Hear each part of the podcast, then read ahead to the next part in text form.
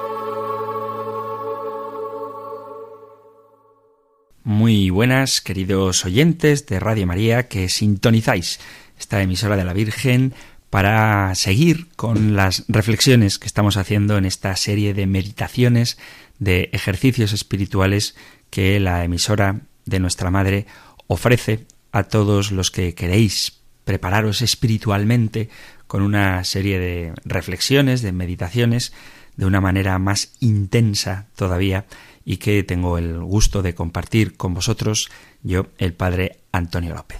Vamos a continuar con nuestras reflexiones después de haber hablado de la necesidad de ejercitarnos en el espíritu, en la vida de piedad, como dice San Pablo, tras haber hablado de lo que supone la conversión, que no significa simplemente dejar algunos defectillos, sino que es una verdadera transformación interior que nosotros no podemos realizar por nuestras propias fuerzas, sino que es el Espíritu Santo quien nos renueva, nos recrea por dentro, haciéndonos a imagen de Jesucristo. Y después de hablar de la realidad de lo que significa el pecado, vamos a continuar hoy con una de las consecuencias del pecado, una de las pruebas de que el pecado es algo grave, es algo serio, es que por nosotros, por nuestros pecados, es que Cristo murió. Así que de lo que trataremos hoy de reflexionar un poquito más profundamente es en la pasión de nuestro Señor Jesucristo. Pero antes vamos a comenzar con un momento de oración en el que invoquemos al Espíritu Santo para poder vivir todo esto que, con el favor de Dios, vamos a escuchar ahora. Así que comenzamos nuestro momento de reflexión con una oración al Señor. Amoroso y divino Jesús crucificado, que lleno de amor a los hombres te ofreciste ante el Eterno Padre por víctima expiatoria de los crímenes del mundo. Ya que me concediste la gracia de inspirarme que me ofrezca contigo en holocausto como víctima que une sus dolores a los tuyos en desagravio de tantas culpas. Yo, criatura indigna y miserable, postrado ante tu cruz y con la ayuda de tu gracia, confirmo y ratifico mi promesa de querer padecer con los mismos fines que tú en ella padeciste. Recibe todo mi ser en holocausto y haz de mí lo que quieras. Sobre los brazos de tu cruz abro los míos para perdonar y abrazar a todos mis enemigos, cuyo bien y salvación deseo y prometo solemnemente procurar cuanto sea de mi parte, así como el alivio de sus penas e infortunios.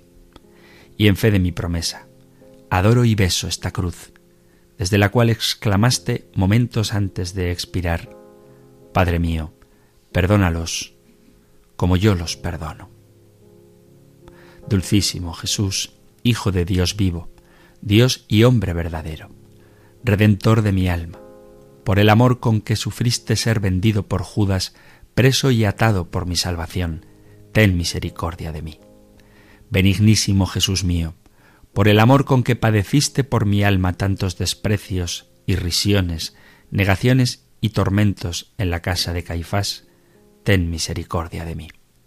Pacientísimo Jesús mío, por el amor que por mí padeciste, tantos falsos testimonios, afrentas, injurias y acusaciones falsas, ten misericordia de mí. Mansísimo Jesús de mi alma, por los desprecios, escarnios y burlas de la casa de Herodes, por los azotes, corona de espinas y mofas sangrientas y condenación a muerte en la casa de Pilato, ten misericordia de mí. Piadosísimo Jesús de mi alma, con todo lo que por mí padeciste en tu adorable pasión, desde la casa de Pilato hasta el Monte Calvario, donde toleraste por mi amor el ser crucificado para que yo me salvase, ten misericordia de mí. Ten misericordia de mí, ten misericordia de mí.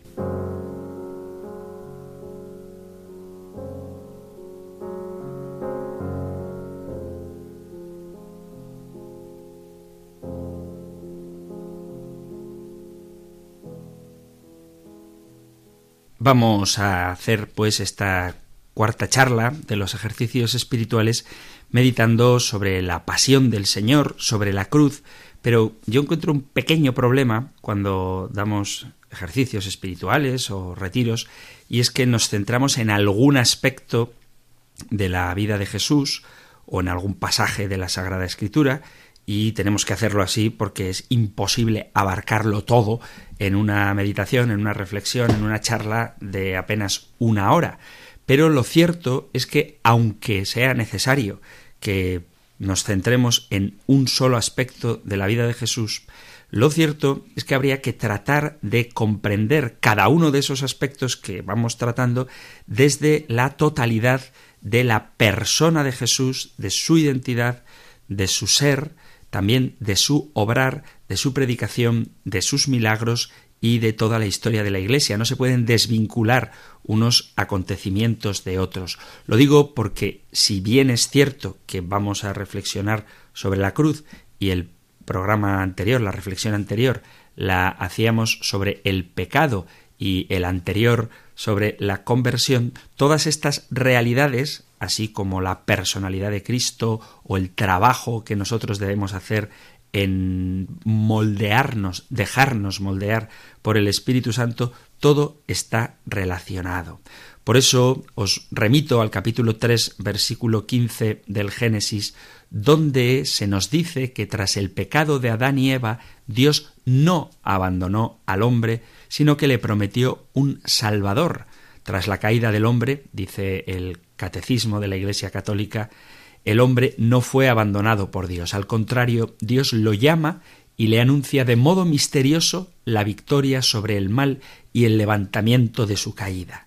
Este pasaje del Génesis se ha conocido como el protoevangelio por ser el primer anuncio del Mesías Redentor, anuncio de un combate entre la serpiente y la mujer, su descendencia, y de la victoria final de ésta. Recordemos que tras el pecado original y la promesa del Redentor, Dios toma la iniciativa y establece una alianza con los hombres en varias ocasiones.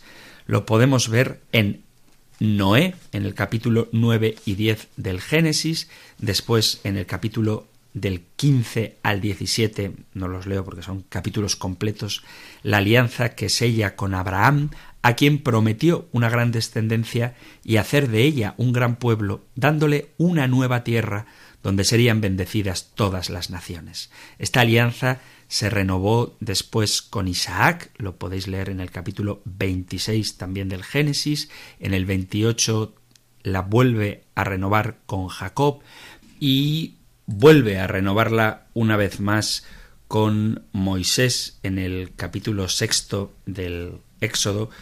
Este sí lo leo, dice, leo desde el versículo 2, Dios habló a Moisés y le dijo, yo soy el Señor.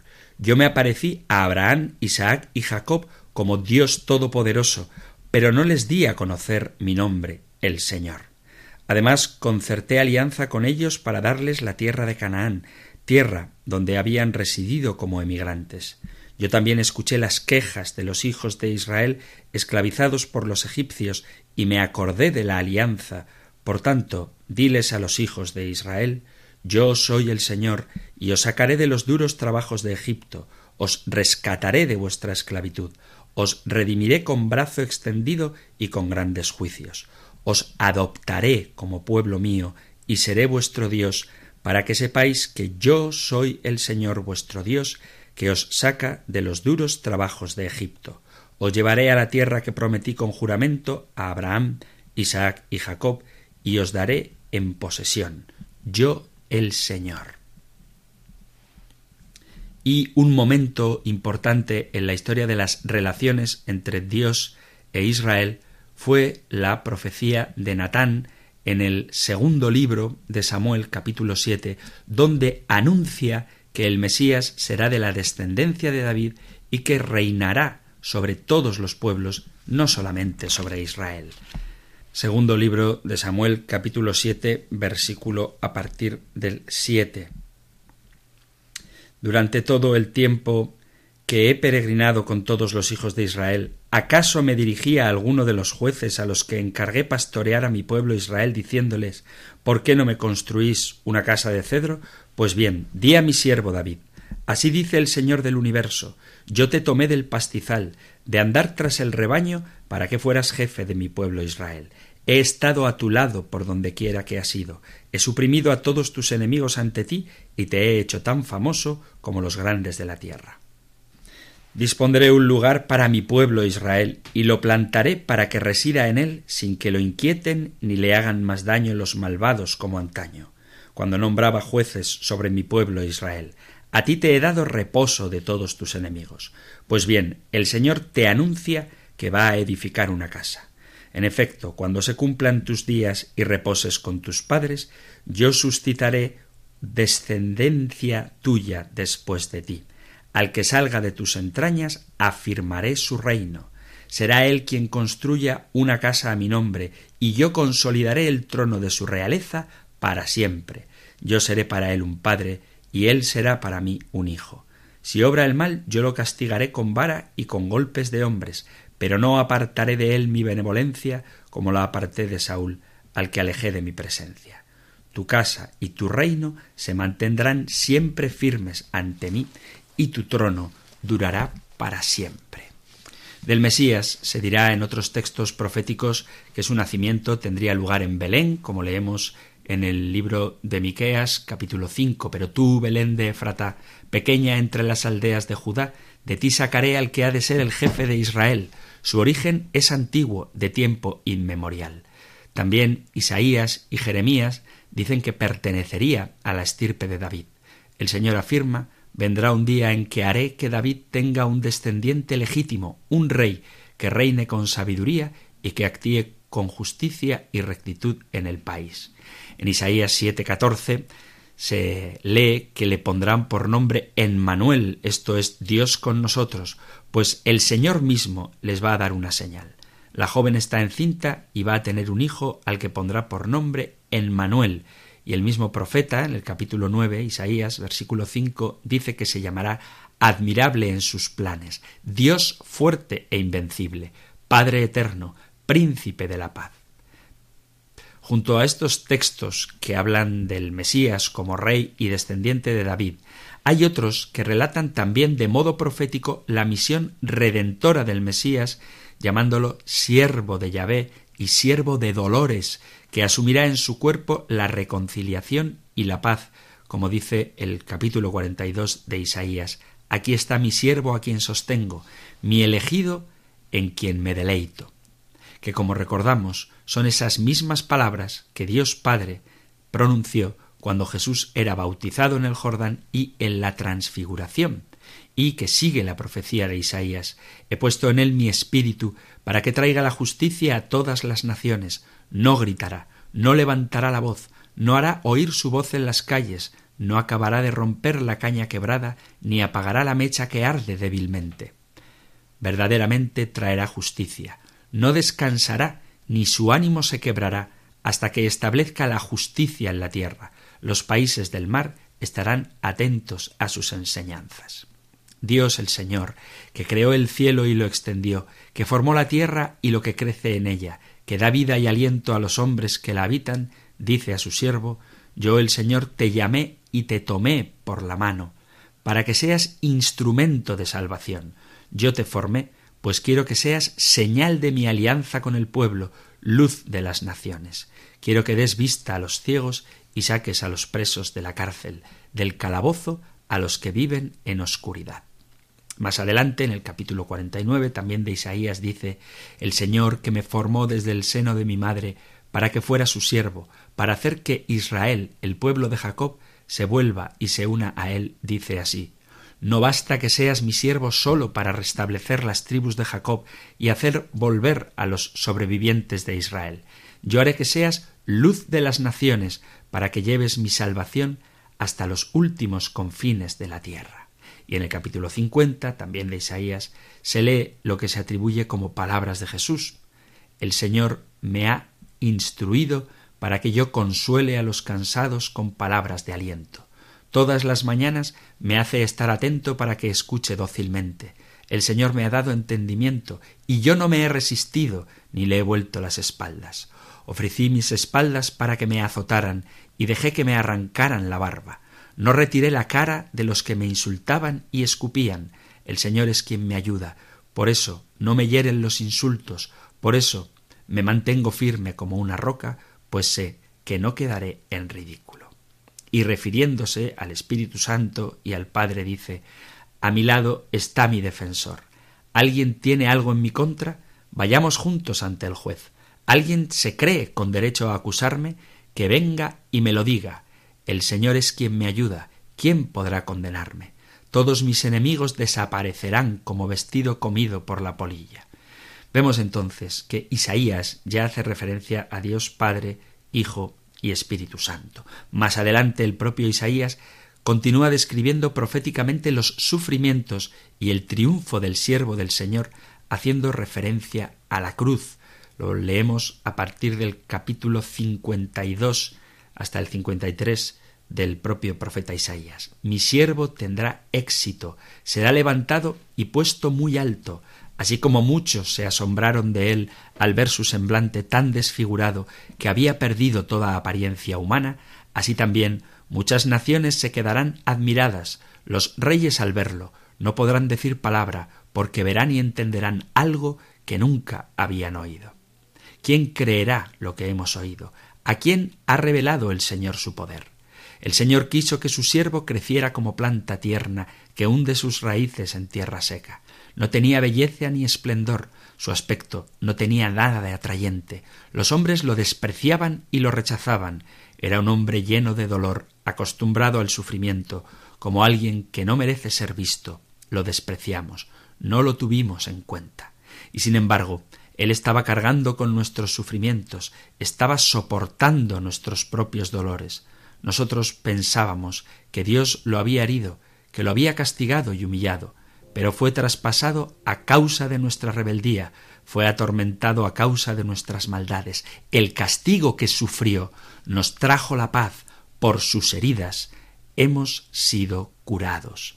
Todos nosotros nos perdimos como ovejas, siguiendo cada uno su propio camino, pero el Señor cargó sobre él la maldad de todos nosotros. Fue maltratado, pero se sometió humildemente y ni siquiera abrió la boca. Lo llevaron como cordero al matadero y él se quedó callado sin abrir la boca, como una oveja cuando la trasquilan. Se lo llevaron injustamente y no hubo quien lo defendiera. Nadie se preocupó de su destino. Lo arrancaron de esta tierra, le dieron muerte por los pecados de mi pueblo. Lo enterraron al lado de hombres malvados, lo sepultaron con gente perversa, aunque nunca cometió ningún crimen ni hubo engaño en su boca. El Señor quiso oprimirlo con el sufrimiento, y puesto que Él se entregó en sacrificio por el pecado, tendrá larga vida y llegará a ver a sus descendientes. Por medio de Él tendrán éxito los planes del Señor». Y este pasaje se refiere al plan de salvación de Dios para la humanidad. Y a continuación, continúa describiendo su resurrección cuando dice: «Después de tanta aflicción verá la luz y quedará satisfecho al saberlo. El justo siervo del Señor liberará a muchos pues cargará con la maldad de ellos. Por eso Dios le dará un lugar entre los grandes, y con los poderosos participará del triunfo, porque se entregó a la muerte y fue contado entre los malvados, cuando en realidad cargó con los pecados de muchos e intercedió por los pecadores. Os digo todo esto, estoy citándoos el Antiguo Testamento, hablando de la pasión, para que no caigamos en ese pensamiento tan contemporáneo de que la pasión de Cristo fue algo que le vino sin él pretenderlo, una especie de error en sus planes que luego reorientó para darle un sentido salvífico, sino que todo lo que Cristo padeció forma parte del plan de Dios y ya está profetizado en el Antiguo Testamento como el medio en el que nosotros somos salvados. Por eso no tenemos que ver la cruz como el momento en el que Dios expresó su amor, sino que ese amor de Dios está en toda la creación, está en toda la revelación, que llega a su plenitud en Cristo y que culmina en la cruz, en la pasión, pero no que la pasión sea el acto de amor de Dios, sino el acto supremo del amor de Dios que ya ha sido manifestado en toda la creación, profetizado en el Antiguo Testamento y llevado a plenitud en Jesucristo.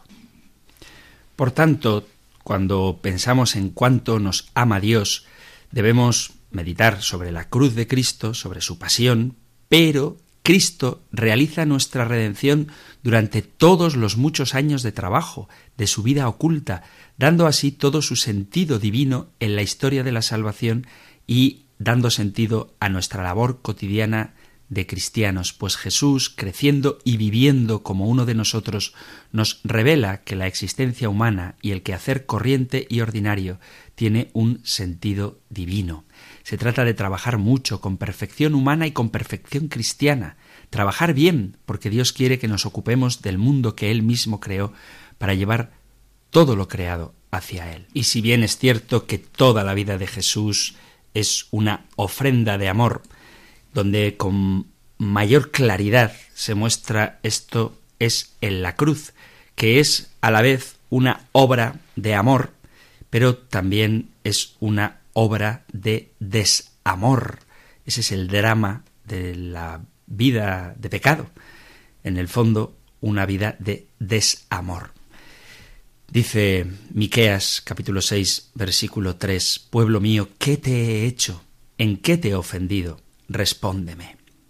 El pecado implica cierta enajenación, una experiencia de no estar en nuestro centro, no estar en nuestra propia casa, sentirme como si yo no fuera yo, estar incómodo. Y es que el pecado rompe el habitáculo a que el hombre está destinado, que es el amor y la paz. Y le deja como desguarecido, como sintiendo el peligro, sabiéndose o sintiéndose no protegido. Es una situación de angustia, de inestabilidad, de incomodidad interior. Ante el amor gratuito y desbordante que gustamos y experimentamos cuando nos sentimos en gracia de Dios, cuando nos sabemos amados por el Señor, llegamos también a sentir vergüenza y confusión ante la propia verdad. El amor de Dios deja al descubierto que mi respuesta muchas veces es contradictoria. Se me cae la falsa careta que me lleva a criticar el pecado ajeno y olvidar que yo soy igual de pecador. Ver el amor sobreabundante de Dios en mi vida y ver cómo es mi respuesta me hace sentir una compunción profunda, y esto ha de ser el inicio de una conversión mucho más real. El hombre, desde su responsabilidad, desencadena múltiples consecuencias negativas. El libro del Génesis describe el proceso del pecado que comienza con una atracción hacia algo que no me hace bien, pero me dejo llevar.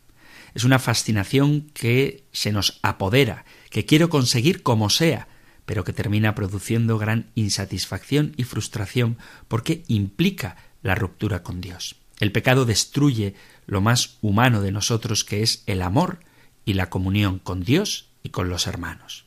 Hablamos, por tanto, del pecado como del drama del desamor.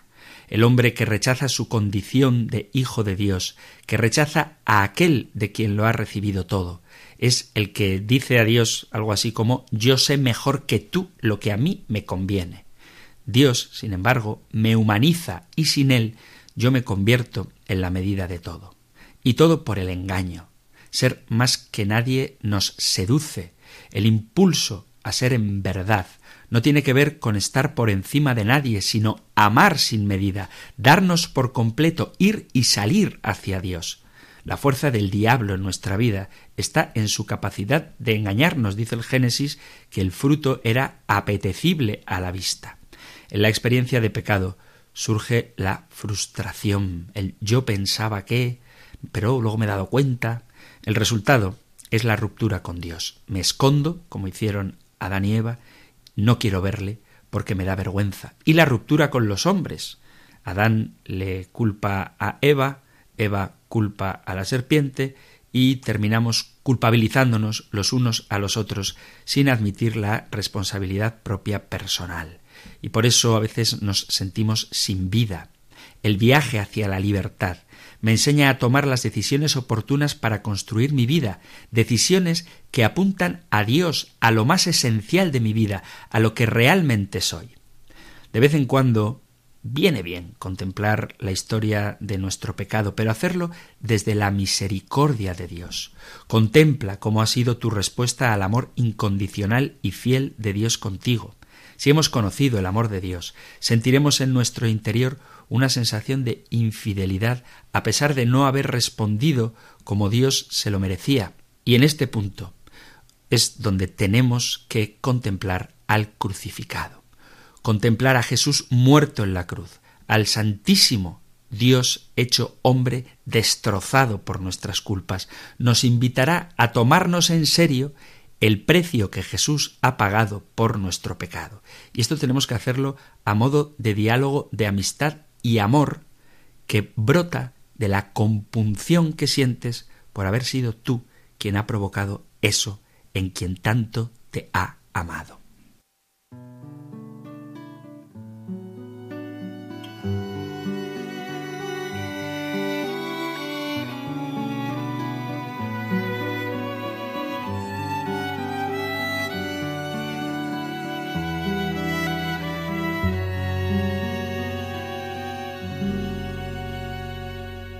Esta tarde, Cristo del Calvario, vine a rogarte por mi carne enferma, pero al verte mis ojos van y vienen, de tu cuerpo a mi cuerpo con vergüenza.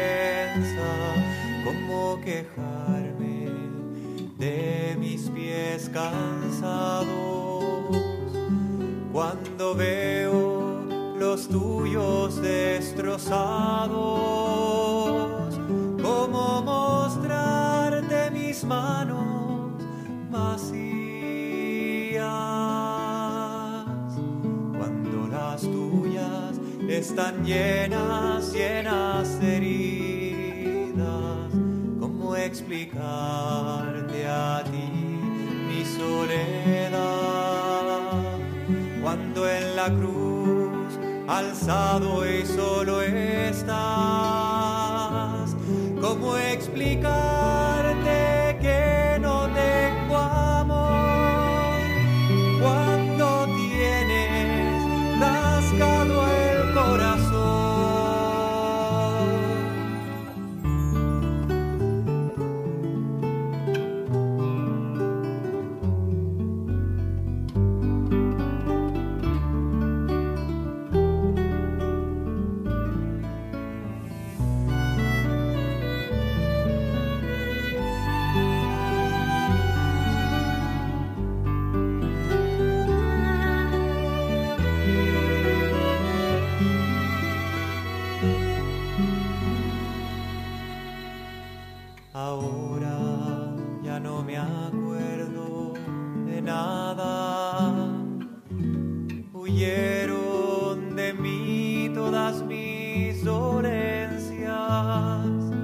El ímpetu del ruego que traí. la boca pedigüeña y solo pido no pedirte nada, estar aquí junto a tu imagen muerta, ir aprendiendo que el dolor es solo la llave santa de tu santa puerta, ir aprendiendo que el dolor es solo la llave santa de tu santa puerta.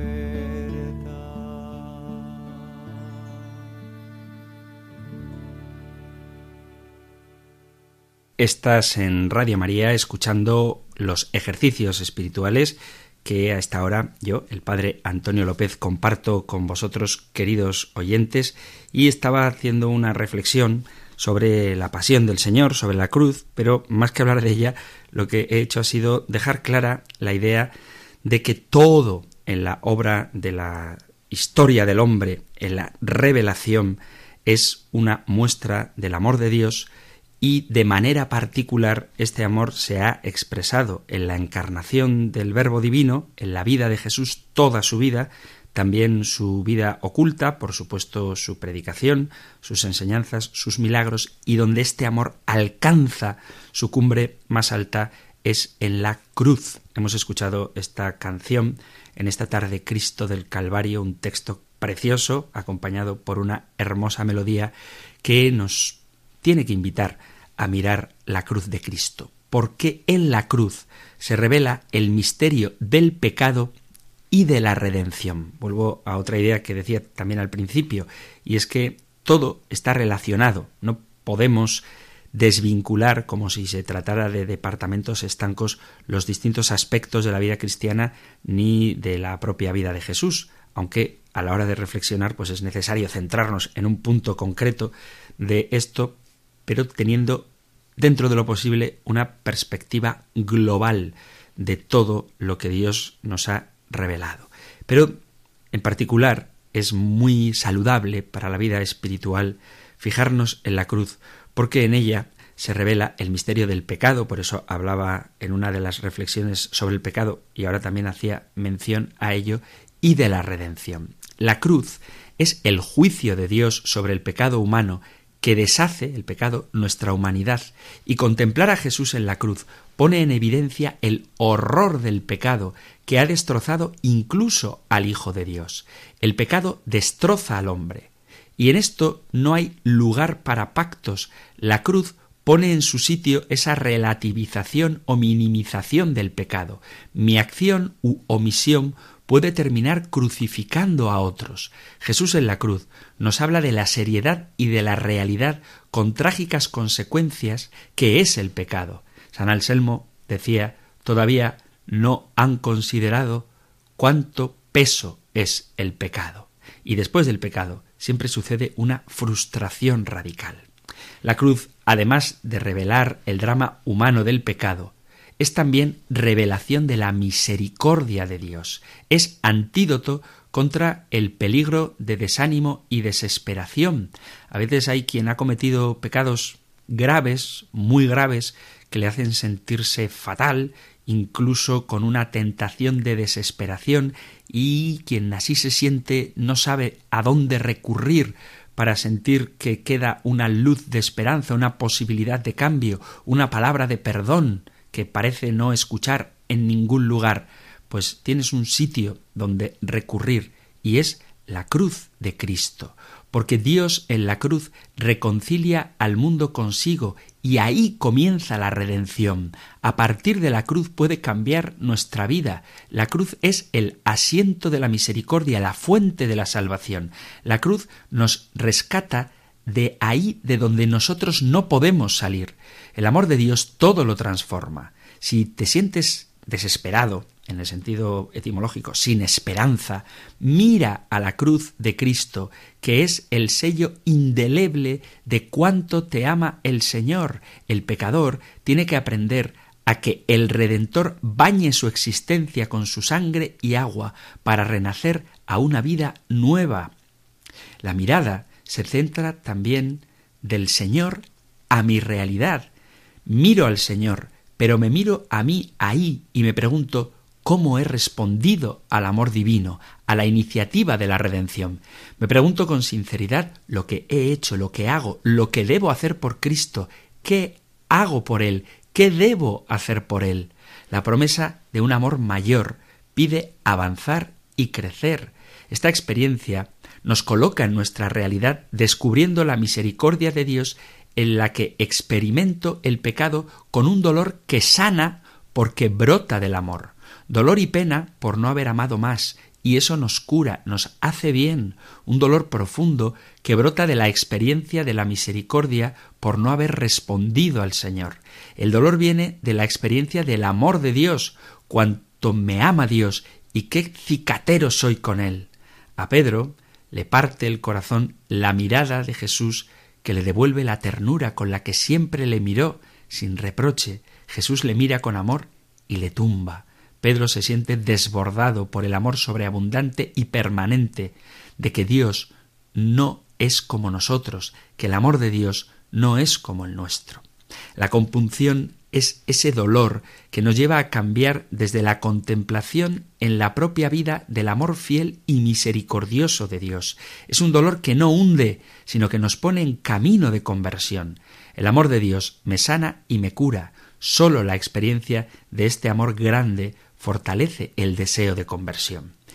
Y esta es vivir cada día abierto a la intervención de Dios en nuestra vida, sabiendo que nada hay como aquello que espero de Dios.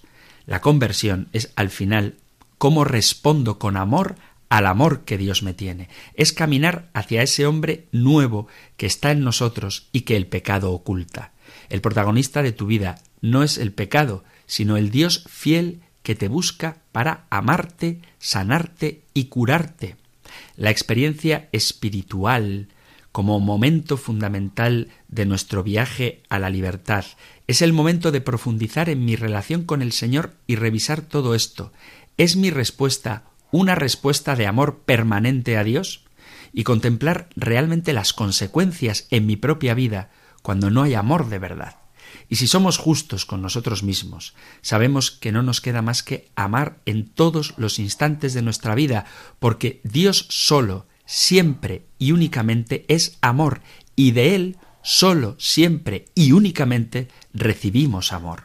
El desamor es un drama para quien ha sido creado para vivir en una comunión de amor con quien es la vida, porque eso me rompe, me falsea, me destruye. En todo esto es fundamental la respuesta del Señor al mal espíritu en el desierto. Solo mirando a Dios, sabiéndome vivo en cuanto que permanezco en su amor y no apartando mi mirada de Él, es como puedo ser fuerte ante las invitaciones o tentaciones del enemigo, que muchas veces es el que nos dice que ¿para qué luchar? Si soy como soy y no podré salir de donde estoy.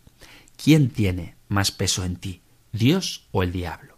Jesús sale vencedor porque no se deja engañar, porque sabe quién es, porque no permite que nadie quiebre su identidad más profunda y porque quiere seguir siendo según los planes del Padre, donde descansa, porque realmente nos dan vida. Al contemplar nuestro propio pecado, contemplamos la desbordante misericordia de Dios, un Dios que no nos deja caer, que no nos deja condenarnos a vivir de cualquier manera. Dios regenera, rehace, renueva, y la respuesta solo puede ser: me voy detrás de ti, Señor, aunque sea a la cruz. Porque de hecho es el mismo Jesús el que ha dicho: el que quiera seguirme, que se niegue a sí mismo, cargue con su cruz y venga en pos de mí. Lo podéis leer en el Evangelio de San Marcos, capítulo 8, versículo a partir del 34.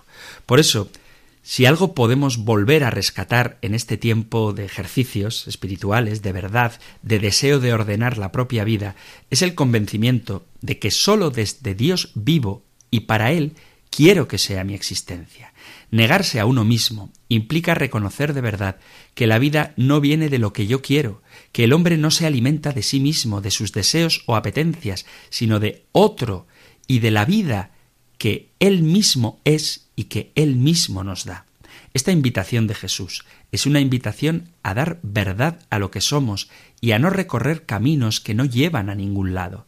Tras experimentar quién es Dios en mi vida, gustar su amor, su misericordia y cómo su respuesta es siempre de esperanza ante mi tentación de pensar que nada puedo hacer ante el pecado.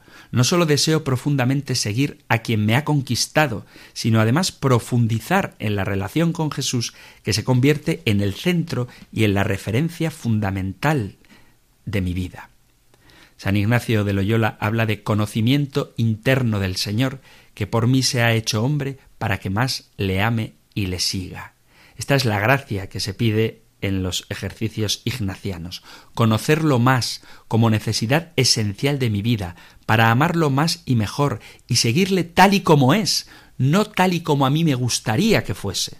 Así contemplamos cómo toda su vida pública es una manifestación concreta de la vida de alguien que ha apostado por el hombre y para el cual no hay ninguna situación en la que su amor no venza la presencia del maligno. Jesús es la medicina para el hombre, y esa es la razón por la que tantos abandonaron una vida mediocre y encontraron en despojarse de sí mismos la mayor libertad para llegar a ser de verdad. Y vivir esto es querer ponerse en posición de seguimiento de Jesús, dejar que Él vaya delante de mí, de querer configurar mi vida con Él, sabiendo que Jesús revela al hombre la auténtica manera de ser hombre. Ir detrás de Jesús es andar el camino de la verdad, de la libertad, del crecimiento en mi vida. Y en Jesús toda su vida es despojamiento, desprendimiento de sí. Siendo de condición divina, no hizo alarde de su categoría de Dios y se hizo uno de nosotros hasta hacerse esclavo y morir en la cruz. Esto es el cántico del capítulo 2 de Filipenses. Y esto solo lo hace posible el amor. Hablar de cruz implica hablar de amor fiel, entrañable, incondicional. A veces cuando se habla de la cruz nos centramos mucho en el dolor, y es una realidad que lleva consigo, pero hay que saber cuál es la motivación de la cruz. La motivación de la cruz, el sentido que tiene, es el amor infinito y generoso, un amor que no busca reconocimiento ni respuesta, porque, como dice Jesús en el Sermón de la Montaña, si amáis solo a los que os aman, ¿qué mérito tenéis? Es el amor que lleva a decir al Rey que tiene su trono en la cruz: Padre, perdónalos porque no saben lo que hacen.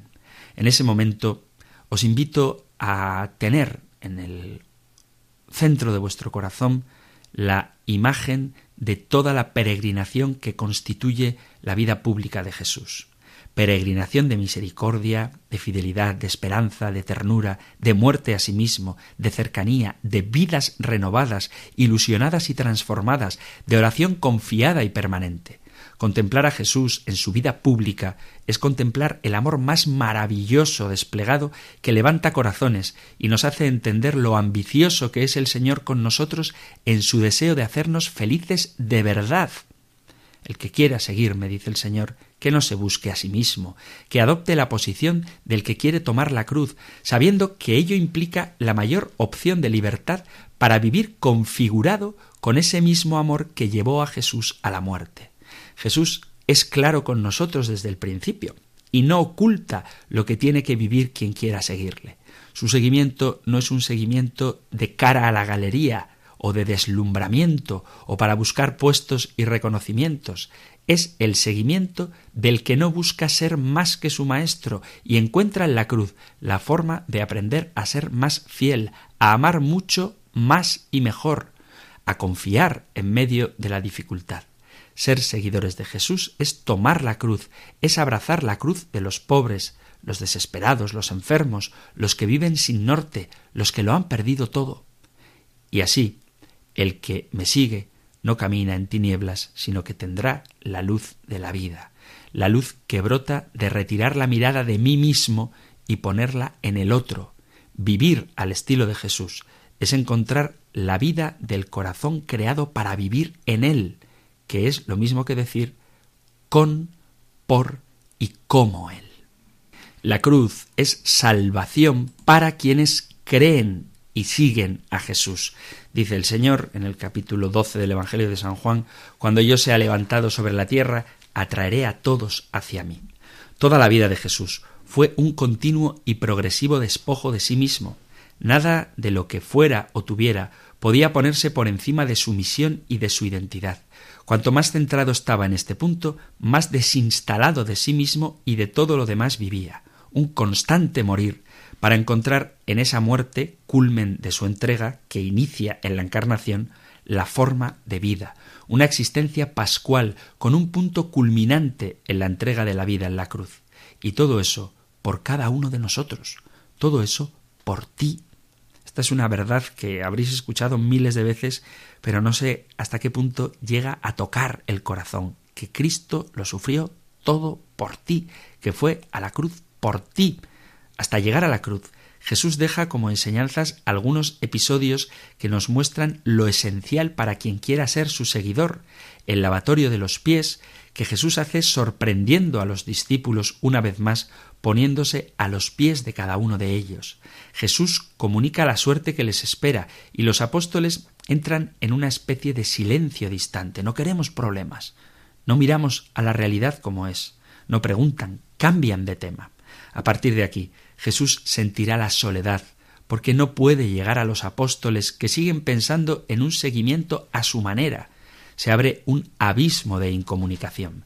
Jesús tiene necesidad de compartir y ve que ellos se van retirando.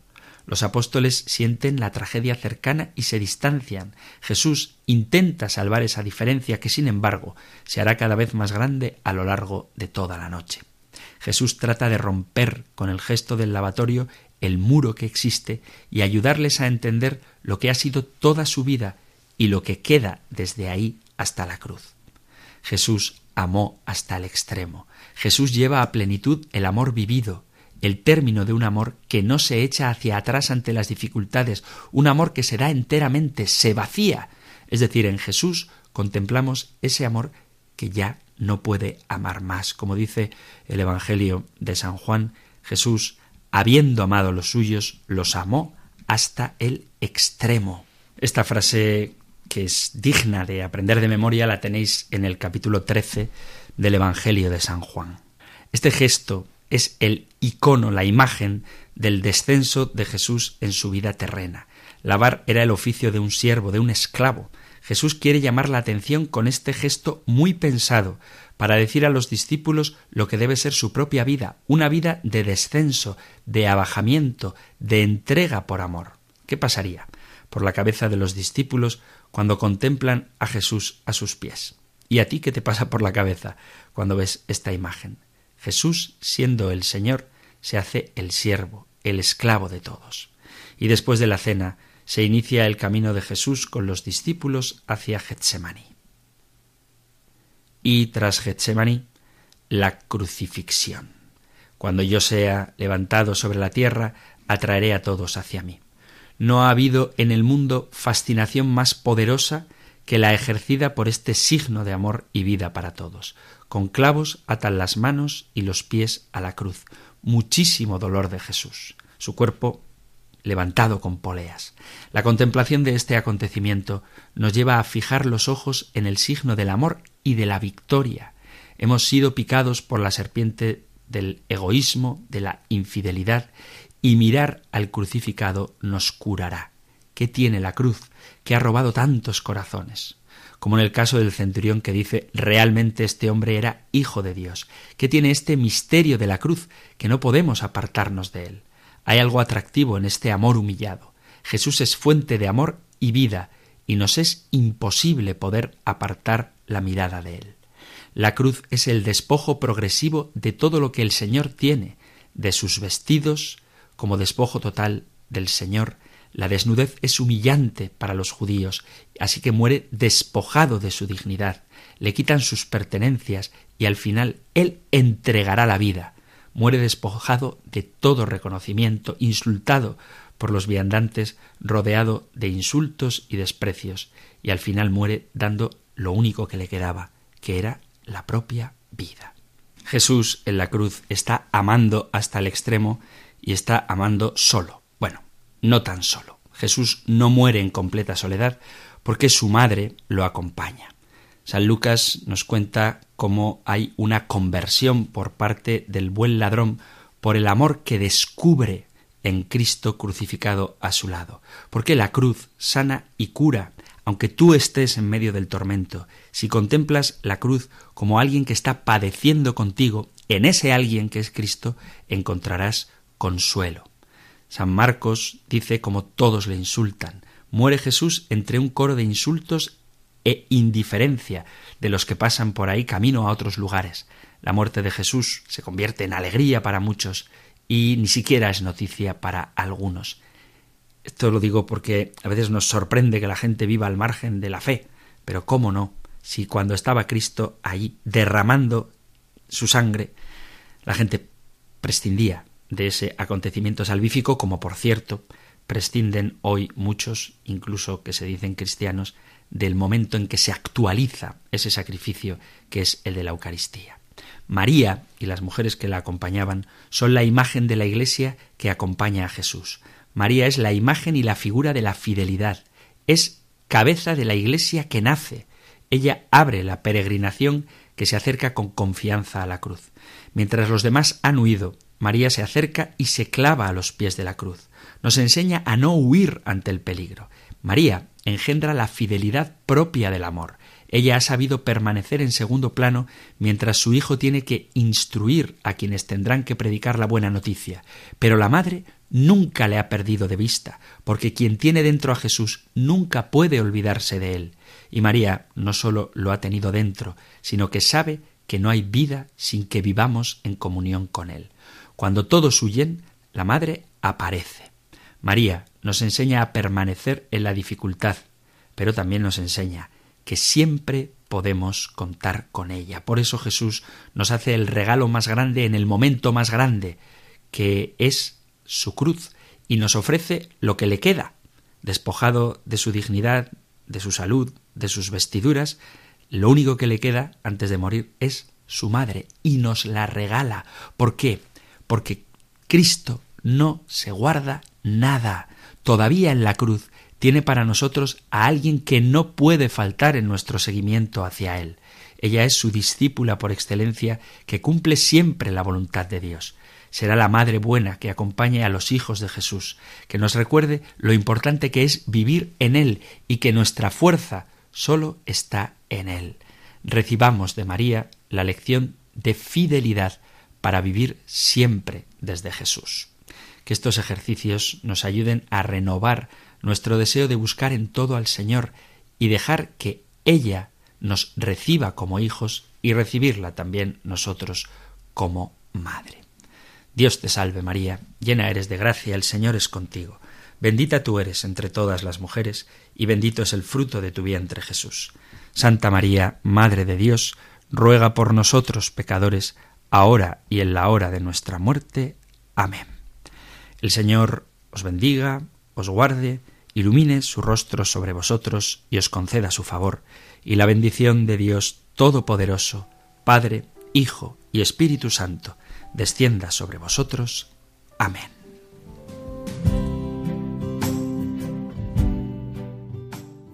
Así concluye esta nueva meditación de los ejercicios espirituales que dirige el padre Antonio López, sacerdote de la Archidiócesis de Pamplona y Tudela. Pueden volver a escuchar esta meditación en el podcast de Radio María.